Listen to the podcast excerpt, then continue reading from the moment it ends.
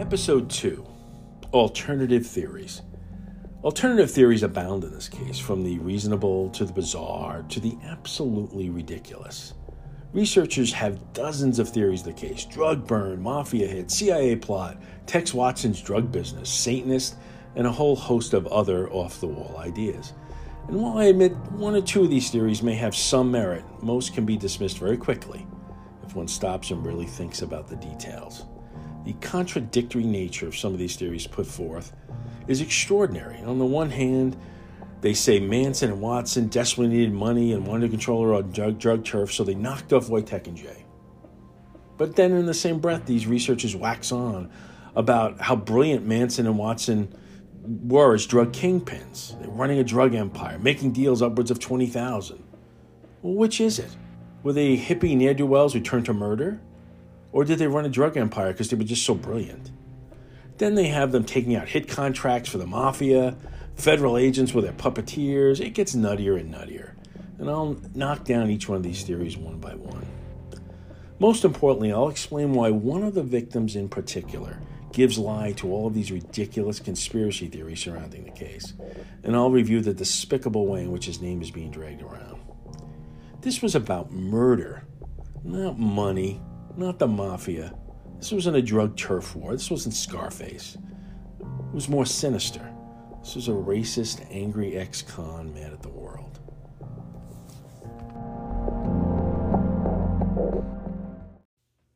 The Mafia hit theory. The Mafia hit theory is one of the more laughable theories I've seen. Although Ma- Manson and Watson knew connected mobsters, there's no doubt about that. It involved drug distribution, not the sanctioning of hits. Okay? No self respecting mobster would hire two reprobates like Manson and Watson to kill anyone. Both men were on drugs, and the mob only hires pros. Both were also notoriously unstable. And mob hitmen don't kill pregnant women or wives. That is a no no, especially back in those days. If a guy they hired had killed a pregnant woman, that hitman would have been at the bottom of the Pacific by Monday morning. The mob also would not kill high profile people like Tate or Sebring either. Jay Sebring knew a lot of mob guys, lots of Hollywood friends. They would use a guy like Jay, not kill him. What would they kill him over? A $1,000 worth of coke? Even in 1969, that would not be worth it. Keeping up appearances and never bringing attention to oneself was the name of the game back then for guys in organized crime.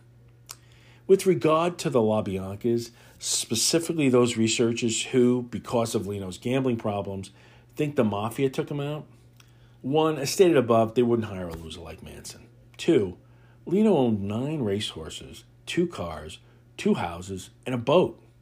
Plus, he had access to huge amounts of cash through the supermarket, which he was already embezzling. If the mob was after Leno to pay up, they could have had him just sign over the horses and the boat. Or cooked up another skimming scheme. That would have covered the tens of thousands he was supposed to have owed. The mob uses guys like Leno. They don't need to take them out. The mob would kill big fish or guys who double cross them. Leno was just another gambling addict with a family. You're not going to waste bullets on him. Was Leno frightened that someone was out to get him? Yes, and that's clearly evidenced by his statements to his mother, his letters to his daughter, his statements to his daughter Corey, and Frank Jr.'s actions when he arrived home that Sunday night, August 10th, and didn't want to go in the house. He probably had been listening to Leno for several months and Leno's fear, and that fear transferred over to Frank, and that's why Frank didn't go into the house that night. Plus, we have Tex Watson's statement in the book, in his book, Would You Die for Me? When he, Tex was in the kitchen getting the knives, Leno yelled in, You're going to kill us, aren't you? Tex had no idea who Leno was before that night. But Leno thought someone was out to get him, and Tex was the assassin finally arriving to finish him off. We'll never know why he thought that. My own belief is that he that believed the creepy crawls by the family were interpreted by him as a threat from his bookie. And that's that's why he became so afraid. Others believe Susan, Rosemary's daughter, was the one who had scared Leno. There was a large insurance payout waiting for her upon his death, which she received, by the way, it was $20,000. The house was bugged. We know that from the LAPD. Again, no one robbed the house during this time, either his bookie or the family or anyone else. The guns and coins were sitting there for the taking. The safe was untouched until Rosemary's daughter tried to steal the contents after the murders. The mob of Man- or Manson or anyone else could have easily stolen what was in the house. They often left the door unlocked, the LaBiancas, which they did the night of the murders. So it's a strange coincidence why we'll never know Leno was petrified, which he was. Now, if it was a mob hit, why kill Stephen Parent? You know, collateral damage? It just doesn't make any sense. Tex and the girls were hiding in the bushes, if you believe theory one, that it was just coincidence that they ran into Stephen Parent. Tex clearly saw the car. He, he knew cars very well. And Wojtek and Jay would not have been driving a Rambler. Okay? And if he apparently knew both men so well, as many of the conspiracy theorists claim, he would have known what they drove. And also, besides the wastefulness of killing Stephen Parent that night, if it was a planned hit and Watson was acting like a professional hitman, why did he not wear gloves, uh, nor did any of the other murderers? Hell, I don't think Susan Atkins was even wearing shoes. Did they want to get caught? Did Charlie want? Did Charlie? Did Manson want them to get caught? Let's say the mafia contracted with Charlie to take out Wojtek and LaBianca. How did the mob know the family would not talk if caught and point right back to them? I mean, the family got arrested all the time. This is why the mob would never use Charlie and Tex as hitmen. Now, Tex had a relationship with a guy named Eugene Massaro, which we'll explore soon, from the drug business. Eugene Massaro had was a transplanted Bostonian mobster, came out to LA and walked right into a drug empire. And he had guys like Tex and probably two dozen other hippie ne'er do well losers dealing for him on, at street level. A lot of it out of Horn Avenue off Sunset. But dealing drugs is one thing. But using Tex in a murder for hire plot when you're a made man in organized crime is absolute malpractice. That's why it would not happen. The mafia hit thing is ridiculous. It, it just is silly. It's kind of like the way people think the mob hired a guy, you know, like Lee Harvey Oswald to kill Kennedy. I mean, he would have talked. Now, you could say maybe that's why he was killed. I don't know. But I just can't see a guy like Massaro and other mobsters hiring two losers like Watson and Charlie Manson as hitmen. The drug burn theory. Listening to the many conspiracy theorists and Manson apologists, they would have you believe that Jay Sebring and Wojtek Frykowski, two of the victims from Cielo, were Colombian drug lords and that Benedict Canyon was the equivalent to the wilds of the Colombian jungle. And then they clashed with the drug empire of Charles Manson and Tex Watson. Nothing could be further from the truth. In fact, both Jay and Wojtek were rather inept drug dealers there were no drug factories processing, processing cocaine or, or thugs running around with submachine guns protecting the property. It was just two guys selling small amounts of drugs from their cars. And Jay even had a little briefcase of drugs he carried around. Wojtek Frykowski was using his own product more often than he was making actual sales. Sebring used cocaine to lure in his clients. It took the edge off. He used a little bit himself. He did not have a lot of cash on hand either, which is strange for a guy who's supposedly so successful in selling drugs. He was a classic case of asset rich but cash poor. He was heavily leveraged with a couple of homes, a boat, a couple of shops, and numerous other things associated with growing his business. Now, according to Manson family member Vern Plumlee, Manson and Watson were supposedly doing drug deals in drug deals in mid 1969, upwards of twenty to thirty thousand dollars each. But if that was the case, where did that money go? By August, they were desperate for cash. they were in crisis mode. Charlie was running around begging people for money.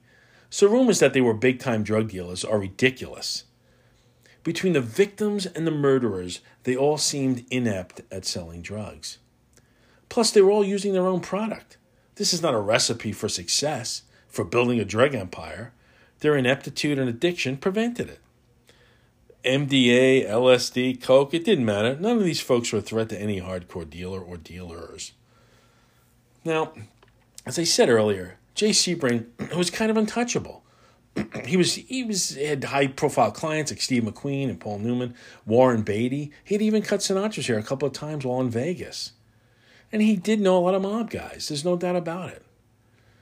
Then there are those who say that Tex and Jay were well acquainted with each other. But think of it this way at Cielo, the night of the murders, when Susan Atkins brought Jay and Sharon into the living room, Jay, Jay and Watson laid eyes on each other. Jay Sebring never made a personal appeal to Tex when trying to save Sharon.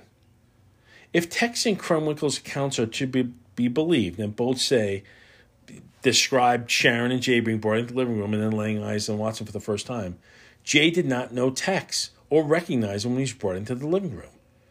If Tex is standing there with a gun making threats and Jay is trying to protect Sharon, and Jay knew Watson supposedly through this drug business, then wouldn't he have appealed to Tex personally?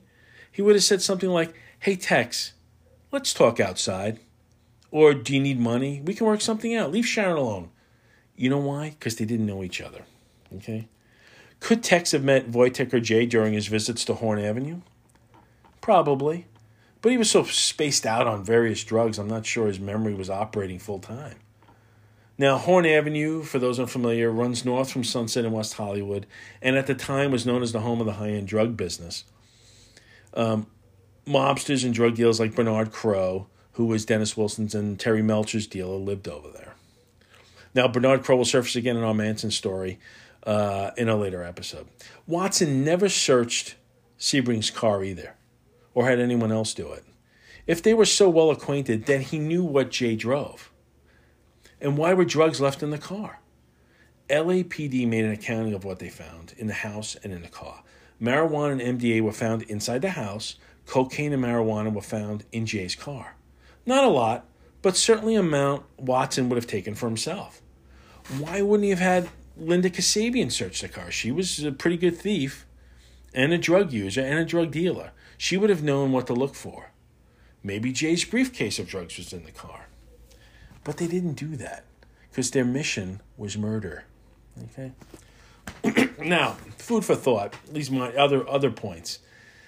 If you're plotting a drug burn, why just walk up to the first person you see on the property, Stephen Parent, and shoot them dead? Would you not want to be as quiet as possible till you get inside the house? I mean, was Tex some kind of acoustics expert? Knowing they, they're not going to hear me shoot this guy. You just let Stephen Parent drive past and you go on with your mission. But no, it was to terrorize and kill. Now, there are also other alternative researchers who claim Parent was a drug dealer. Give me a break. Stop dishonoring his memory with that. There's no proof of that whatsoever. The LAPD speculated about that. It's very, and it's you know it's very hard to get police off speculation once they start. They did a really deep dive on it. You know what they found? Nothing. They decided there was no case.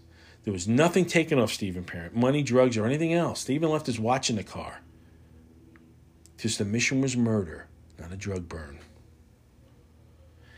And there are those who would counter with their own theory about to this about Parent's murder that the circumstances behind Parent's uh, shooting are totally different. That he was coming from the guest house while the murders had already started in the path behind that uh, ranch fencing. Uh, and he saw what was going on. Then Tex looked out and saw him, made eye contact, and Steve made a run for it as he passed the house. And he ran for the car. And he jumped in the car and he tried to peel out and banged into the fence, get away, but then Tex shot him. Uh, you know, the, the, the trajectory of the bullets don't really, you know, kind of belie that point. I mean, this is. Um, you could you could speculate either way. I'm open to that theory, but you know, all of this is based mostly on Parent's car and fence being scraped. Detectives figured he had tried speeding away. But the original story told by all of the participants were very similar. Two of them early on the investigation and unprompted, eh, Kasabian and Atkins. And if you accept that story, it actually makes them sound worse. You know, lying in wait. You know, it's different if you panic and you kill somebody, you know? You know, why would they stick to that story if it makes them sound worse? Think about this. Tex had time to think about letting Parent live, letting him drive by, yet he chose to kill him. Or he could have made up an alternative story. Oh, yeah, I saw him running and I panicked. I didn't want to kill him. Blah, blah, blah. No, but the girls who were hiding on the berm couldn't see everything. And he told that story to the girls. The girls also were in close proximity. They heard all they, they heard the car coming. They all told the same story. Maybe they couldn't see everything, but they heard it. It was those shots were fired right near them. They had not started committing the murders yet. They were they were lying in wait, and Tex killed Steve Parent.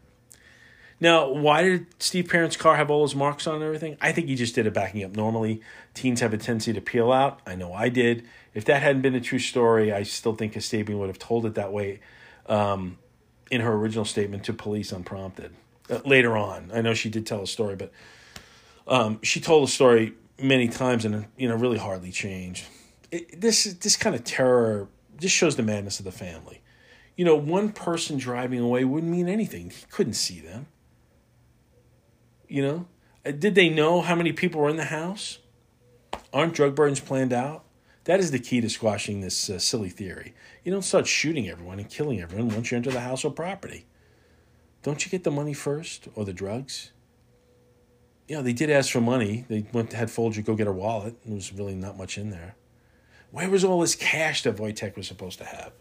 Was there a trunk full of cash? Was it was his pockets have cash on them? What about Jay? Where was the briefcase? They didn't have it because they all sucked at selling drugs.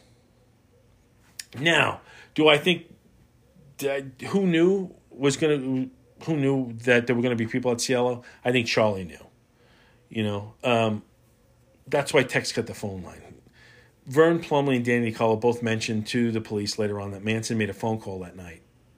You know, Vern had seen him make the phone call. Danny later heard about it from a different family member. So the murder was the mission. The collective was the target. The people inside the house. Did they know about Sharon Tate? Doubt it. But she was there and they killed her. Also, if you want to take out either one of these guys, Wojtek or Jay, you could have arranged for a meeting somewhere out of the way. You know, Jay's house or on Horn Avenue. Why not call Jay? Hey, Jay, can I meet at the shop after you close? How about in Chatsworth, near the ranch? If all this money was involved, Jay would have made the trip to Chatsworth. It would have been slumming, but for this, he needed cash, and for a big time drug empire he supposedly was running, you take care of business yourself. Instead, the family stages a home invasion as a prelude to a drug burn. Even for a drug using bad drug dealer like Tex, that's crazy. Now, for balance, did they did Tex and, and or Manson have connections to a mafia underworld drug operation? Yes. Tex certainly did. And the man they were most connected to, or thought to be connected to, is a guy named Eugene Massaro, who's the one mafia figure that we pretty much 99% know for certain he knew both Charlie and Tex. Now, I have yet to see any real evidence that Manson and Massaro had any real connection, but Manson certainly knew Massaro. Massaro knew Manson.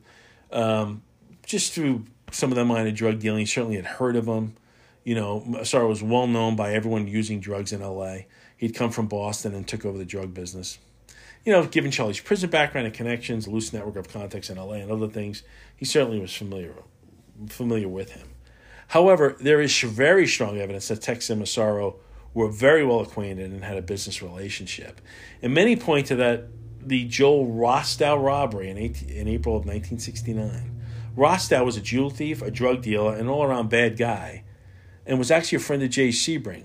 But more importantly, Rostau was part of Massaro's drug running up, and they used a vending machine business as cover guys like Massaro and Rostau use guys like Tex and other guys on the periphery, hippie types at that time, as intermediaries and low level street deals. It makes good business sense. You have multiple levels of customers, you have multiple barriers between you and the crime.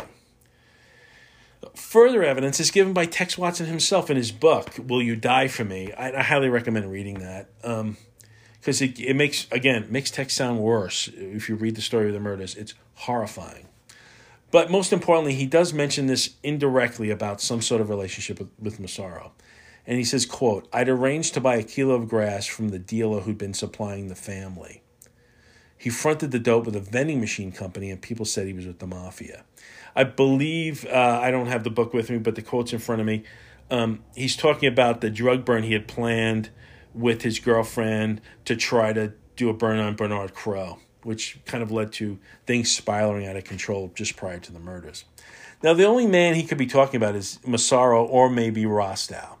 The vending machine front is mentioned in uh, Massaro's FBI file, and if Massaro was supplying the family, then he also knew Charlie well. Now, Rostow was also dating Charlie McCaffrey, the receptionist at Sebring International. So he, it was Jay Sebring's secretary. Another connection there, I have to admit. Rostau acted as the intermediary in Massaro's drug ring for quite a while in 68 and 69. Um, we know the police had a, and the FBI had a large file on Massaro. They probably had also had a large file on Rostau as well. Um, many people believe that Rostau is an important, maybe even a key piece in this sort of Tate LaBianca puzzle. I'm not so sure. Now, the on the April 13th, 1969, the robbery, Rostau claimed two armed men came into his home and tied him and Charlene up. Now that's people pointed like, oh, that's what they did at Cielo. Well, that happens in a lot of crimes, right? in fact, Nicholas Schreck claims that Watson used the same gun at both crimes. I question everything Schreck says. The robbers beat Rostau and demanded he give them drugs. The taller of the two intruders, both Rostau and Charlene say this, who both had southern accents, is the one who shot Rostau in the foot as they fled. Okay. So one of Rostau's neighbors heard the gunshot and called LAPD, and they arrived and they found they untied uh, they, untied Charlene and Rostau. But then they decided to search the house and found all kinds of drugs.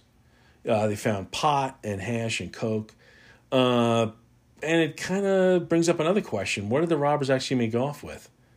The, Rostau was kind of vague on the cash. He says they took stuff, but what did they take? The police were puzzled. You know, maybe Rostau only gave what, what what was within arm's reach. Who knows? Either that or the burglars were particularly inept. And if it was Tex, let's face it, no surprise. Joel Rostau bad guy career was rather brief. Uh, he was found murdered in the trunk of a rental car at Kennedy Airport in May of 1970. He was only 32. His parents buried him in Massachusetts. I think we all knew who killed him. Um, one quick correction if you're out there reading some of the sources, Ed Sanders' book, The Family, and a couple of other authors claim that um, Rostau dropped off drugs at Cielo on Friday. I don't know if Mr. Sanders corrected this in a later edition, but that has since been uh, shot down as a theory. Rostau admitted later, Rostau admitted to the LAPD that he made that up to impress Charlene, saying he had a close call with the murderers. Uh, so we know that's not true. Um, so overall, the idea that drugs were the driving force for any of these murders even the LaBianca's is ridiculous. If that was the case, all of these people were the worst drug dealers in America. Everyone from Frykowski to Sebring to Manson to Leno and Rosemary, Ross, that were all sort of cash. And, it, you know, Sebring supposedly told the secretary that he got burned in a drug deal the same week. These guys get burned more than a fireman. I mean, they were just they just stunk at it. And I know any speculation about Leno and Rosemary doing drugs is just positively ridiculous. Leno spent so much time at the track, he had no time to deal drugs. And I, I don't think Rosemary's businesses were fronts for anything. Just everyone involved here was either inept at the drug business or just not involved at all. They were totally out of their league. And also, people like to point to a guy named Billy Doyle, a drug dealer who was well connected in Hollywood uh, and did ran a, a, a, hardcore drug business. But he was also sexually assaulted at Mama Cass's house during a party by Frykowski and a few others. And many point to this as a revenge factor. Maybe Billy Doyle and his crew did it. Police checked into that. FBI did too. Billy Doyle and his crew were not in LA at the time. I believe they were in Jamaica and later Canada trying to uh, uh, import some marijuana, large marijuana, and start a kind of a new avenue of business there. So it was not a drug burn. The mission was murder. The robbery motive. This is one of the more ridiculous alternative theories that are out there because people who propagate this theory and are out there saying it was a robbery gone wrong don't really look at the evidence. If they really studied the family and their actions, they would see it, it truly, truly, more than any other alternative theory, probably makes the least sense. Again, if it was a holdup and a robbery gone wrong, Watson is the worst stick up artist ever. Worse than even his really bad drug dealing. And also take the, the rest of the family. For a group that was expert at breaking into houses, stealing cars, stealing credit cards, using these stolen cards fraudulently, why would they need to perform a home invasion if not to kill? And, and let's say they went there for money. This is a simple thing for people like Tex and the family. You bring everyone into the living room and you take their wallets, drugs, and cash and you leave. You don't stay around yelling about Satan and all this craziness. And why bring rope and cheap, cheap knives and some old revolver? I mean, and and also, when you rob someone, you want to scare them. You want to scare all the money. You would give everybody a gun, right? They had a weapons room at Spahn Ranch with I don't know three, four dozen weapons. That was run by family member Danny DeCarlo, who was a real expert. Yet they only took the old revolver and some really old knives. Uh, That's strange. Huh? Well, maybe the knives weren't that old. They had purchased them in the past year. But so let's take this. So from May to August 1969, if money was the issue, if they really needed money desperately, and they did, why not sell some of the car parts that they used for dune buggy production? That could have easily netted them $1,000 from the haul just on a day's sale. And they also kept spending money on camping equipment, tents, portable stoves, other related stuff. And the many gas schemes, steal gas, break into the gas pipeline. And they sometimes use stolen credit cards as well. If they did, wouldn't they have more cash on them? You know? Charlie said it was needed to prepare for Helter Skelter. That's why they were spending all this money. If the real world trouble of, uh, of cash shortages can't shake Charlie's beliefs in Helter Skelter, or his rage. Then he really believed that theory, didn't he? Charlie believed in Helter Skelter. That shows the level of fear he felt. Despite severe cash shortages and desperation of the family, he still kept preparing for Helter Skelter because it was real to him. Take the LaBianca residence. This is the most glaring example of the ridiculousness of the robbery theory. Leno had at least a dozen antique weapons in the house, a huge coin collection. And both Ro- Leno and Rosemary had credit cards in their wallets. A lot could have been a lot could have been done with those weapons and coin collection. They could have been fenced. There were there were other valuable things in that house as well. And the night of the murders, they didn't take both their wallets. They just took Rosemary's. And Leno even offered to bring, bring them to go get cash. Yet they didn't take him up on that offer. Charlie and Tex were both there when he said that to them. Now, we know that the LaBianca house was broken into at least six times, and it's now believed a seventh time, according to one family member. Those break ins were probably creepy crawls perpetrated by the family, and they occurred between January and late July 1969, and the seventh one was supposed to have occurred the first Saturday in August, a week before the murders. So, yet they waited until the LaBiancas were home to rob them? I mean, come on. They could have taken that, they could have emptied that house easily three or four different times. Yet they didn't do it. They show up when they're home. Why do they show up when they're home when they could have stole before? To kill. And the night of the murders, and I'll say this again, they only took Rosemary's wallet that had a couple of credit cards with it, and then they threw it in a bathroom at a gas station. And Leslie Van Houten took a small amount of gold coins, which eventually disappeared and might be sitting in someone's safe today or basement. So it's it's and why did he leave the wallet? Why did he tell Linda Kasabian to put the wallet in the bathroom? to stoke fear that the blacks did the murder. He thought the neighborhood was black where the gas station was. It wasn't. More helter skelter talk. Starting a race war was important to Charlie because he believed it. Right? And also during the during the just prior to the murders, they had Leno there. They had a wall safe in that house. Why not have Leno open that safe? This is what the uh, the the believes that it was a robbery gone wrong even even if it was a hit, let's say the mafia hired him to kill him. Why wouldn't Manson want to, you know, cash in and have Leno open the safe before he killed him and take the money? Nobody would have been the wiser. Again, why not have Leno open that safe? Manson knew what was in that house. He'd been there at least six different times. Between the guns, the coins, and other antiques in the house, there must have been 10 grand waiting to be fenced. Supposedly, they had a fence who operated out of Long Beach and Santa Monica to do this.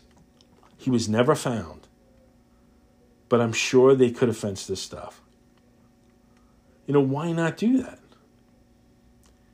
And remember, both Manson and Tex stated throughout the years that Leno said, I can get you all the cash you want. Why not take him up on the offer? You know why? Because they were there to kill, period. And Charlie had as much admitted to that in his book and in the Tom Snyder interview when he was left speechless when questions about the LaBiancas came up. In, and that was, I think we believe it was uh, mid 1980 or early 81. And also, the, the we can go back to Cielo. If Sebring was awash in drug money, as so many people claim, and the family needed cash and he wanted to rob, why not get Jay alone up in his house or set up a deal on him to get him isolated and burn him again?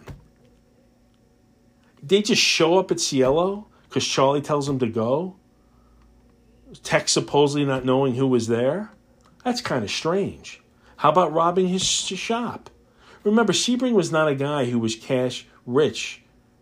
He was cash poor. You can look at his uh, when they looked at his finances after his death. He was asset rich, couple of houses, couple of cars, couple of shops, but he didn't have a lot of cash. His bank accounts were not very big. All right. So Charlie knew who was there at Cielo. That's, I mean, a lot of people speculate, but I'm sure he knew people were there. Whether he knew Jay Sebring was there, I don't know. You know, many family members claim that Charlie didn't know Sharon Tate was there, but that she thought she wasn't supposed to be there. I don't know. We'll see. But also, if if Cielo was supposed to be it was a robbery gone wrong, let's say, why not check the cars? Why not steal one of the cars? Some of those parts of Sebring's Porsche could have been fenced for a lot of money. They wouldn't been able to trace it.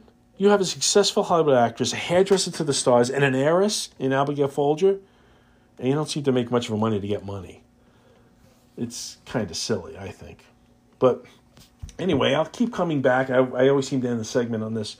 But if if cash was the only goal, why shoot Stephen Parent? let's go with the theory that he was the first to die. I know people argue that he was the last, but let's say he was the first. Parent couldn't see them as he was leaving. They were hiding in the bushes on the berm to the left of the gate if you're Stephen Parent, they'd be to his left. To me, the killing of Stephen Parent, the first victim of that night, gives lie to the other stupid theories about this case. They took nothing from Stephen Parent a wallet, a watch. Did they check his pockets? No. I don't care how much of a hurry they were in. If they saw a watch or anything else of value, they would have taken it from a live or a dead body. They would take a house on fire if it would have netted them a lousy hundred bucks. It was about murder, not money. It was not a robbery. Stephen Parent's murder makes zero sense unless seen in the context of a rage filled night of horror. This was not a robbery gone wrong. It was pure evil, it was pure murder. The CIA plot. Since the release of Tom O'Neill's book Chaos, uh, this theory has come into vogue again. And one of the reasons is that it just seemed like so many um, doctors, psych- psychiatrists, and psychologists, and other medical doctors were operating in and around San Francisco and Los Angeles at various clinics during the Manson years, all had ties in one way or another to the CIA, the military, or the national security apparatus of the United States government. Now, Manson spent a lot of time at the Haight Ashbury Clinic after he got out of prison and at least three of the doctors who worked there, uh, I think there were two psychiatrists and a medical doctor, all had connections to the CIA in various ways. Some were hired as contractors, testing out techniques and the effects of LSD, others, hypnosis, and various other things. It was quite common during the Cold War for this to be going on. I'm sure it's even pretty common today. but there is no evidence that somehow Manson came under the spell or was programmed to kill by these doctors, you know, using LSD or something else. Yes, Manson used LSD in a limited fashion, and at least most of the family did, but the idea that he was programmed to commit murders lacks any real evidence.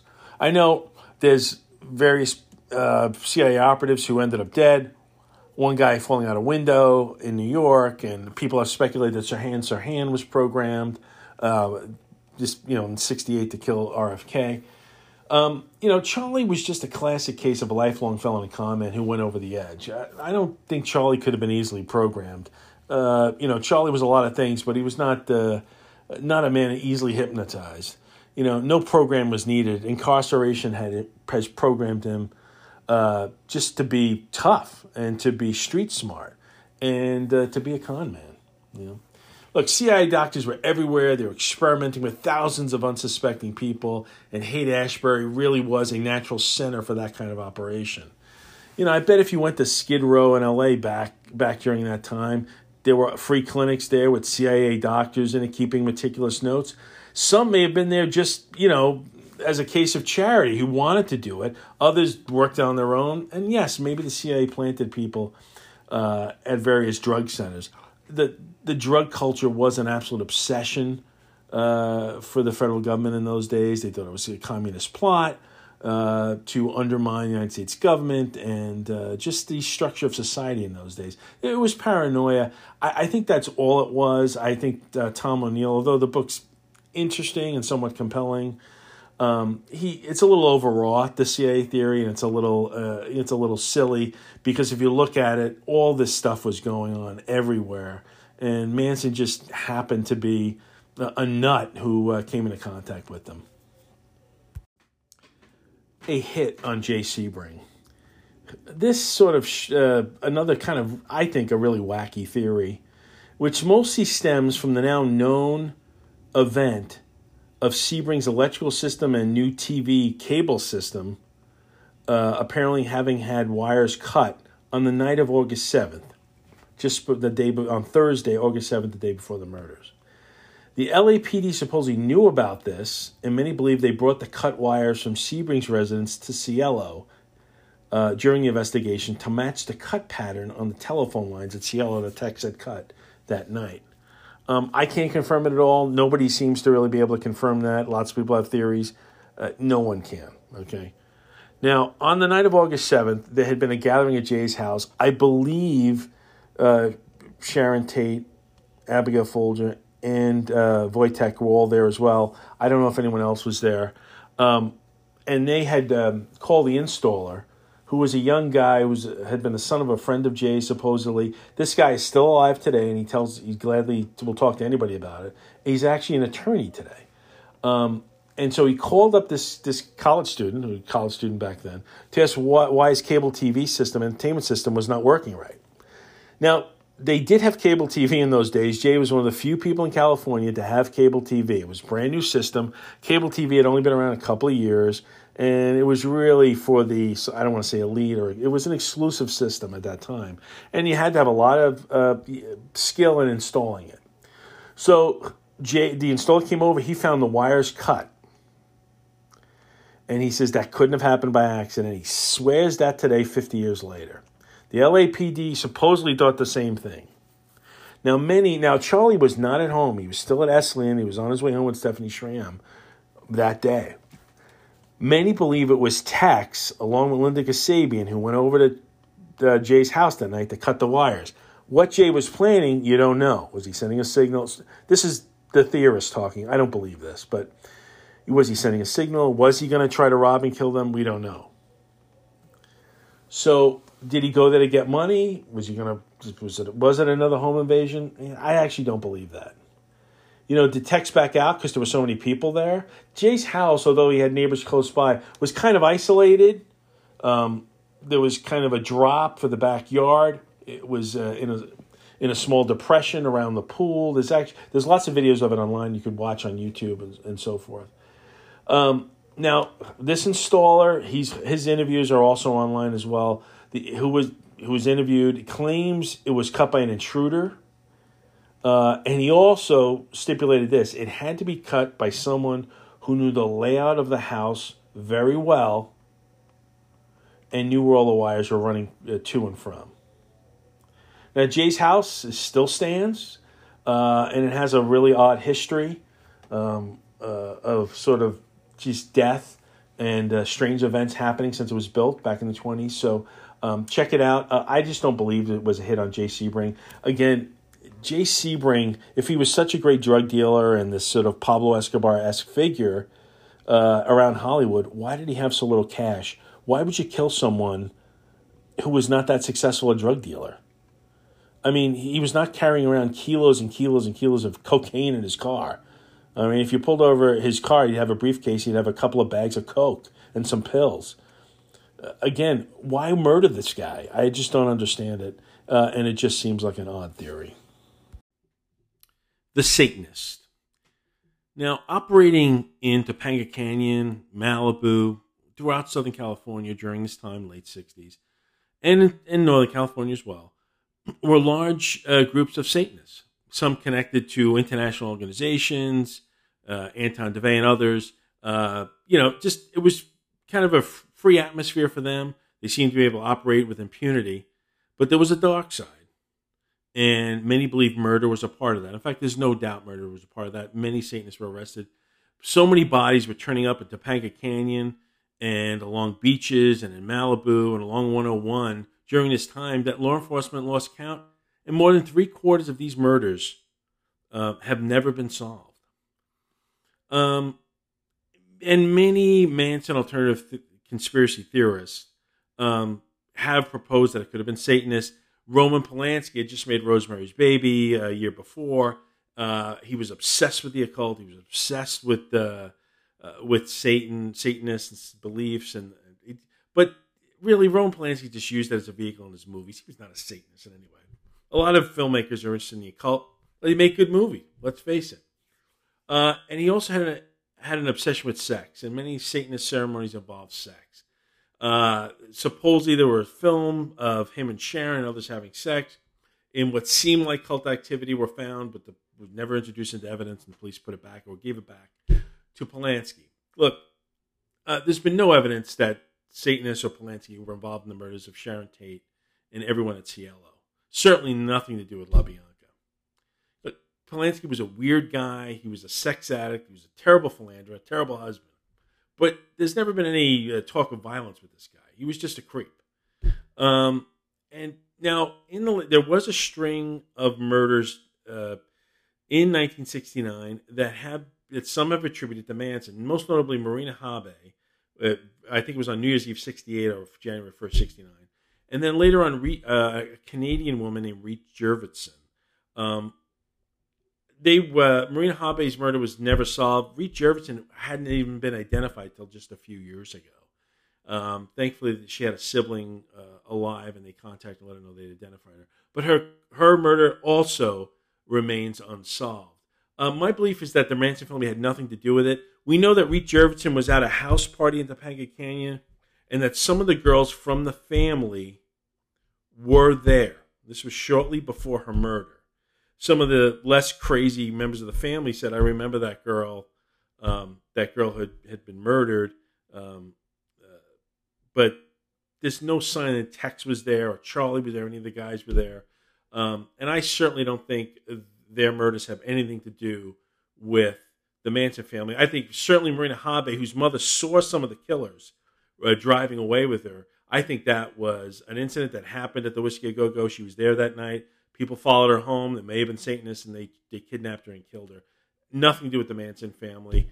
Um, and like I said, the number of murders are done by Satanists during that time are still being estimated. Uh, and I don't think it'll ever will ever have many of them solved, nor will the total number of deaths during that time ever be uh, ever ever finally be solved. The love of brother theory.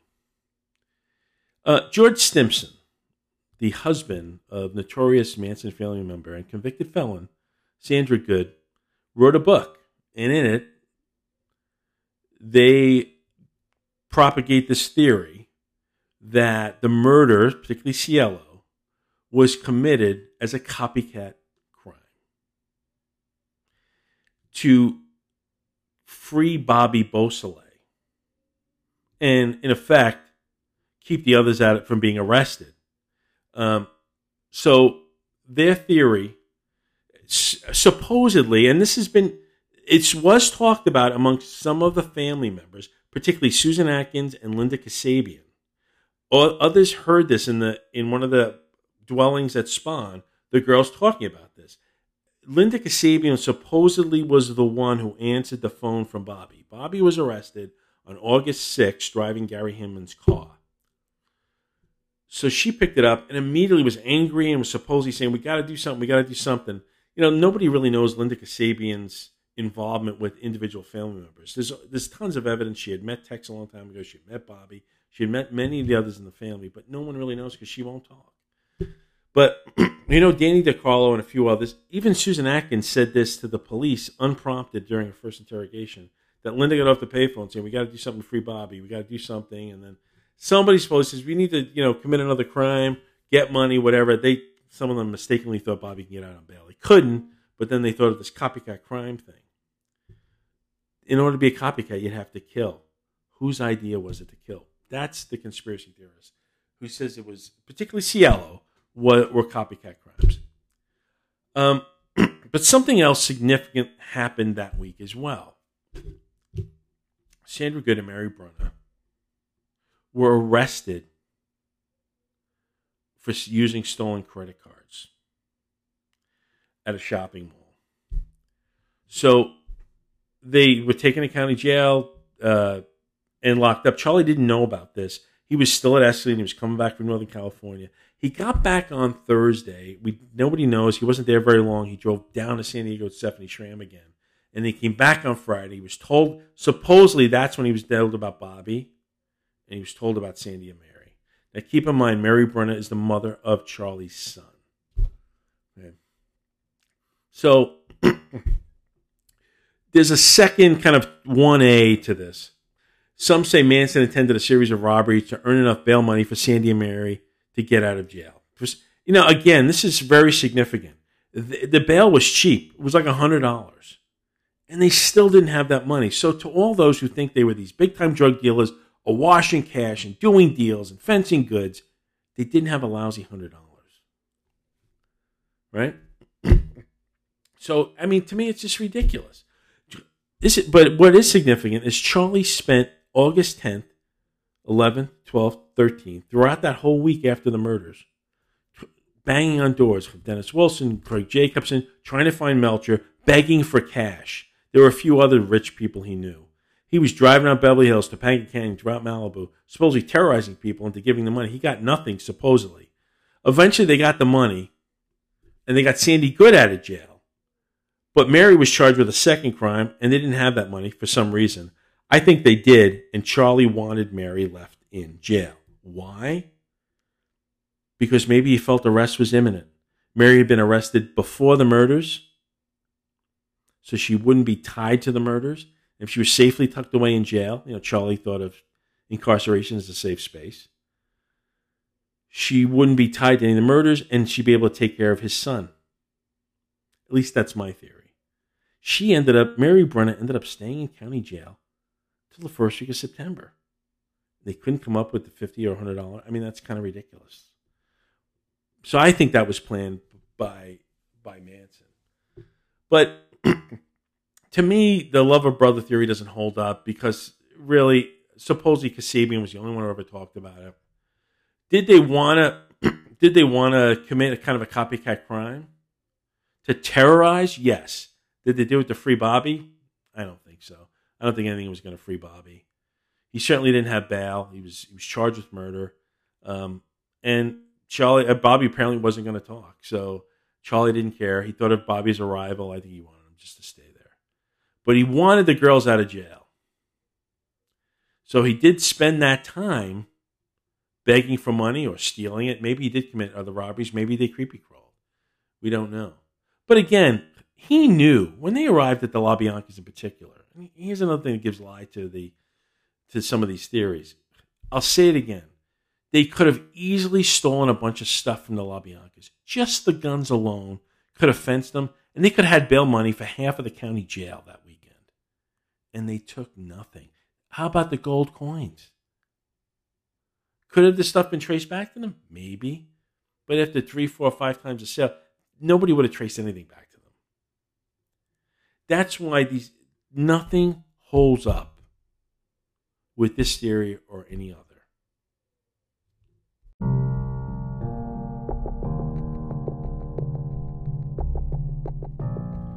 And that sums up the alternative theories, at least the ones worth noting. I'm sure there are others, and some of the researchers combine the theories to form other conspiracy theories. You know, it never ends. It's a it's a constant circle. It's a, hundred miles an hour.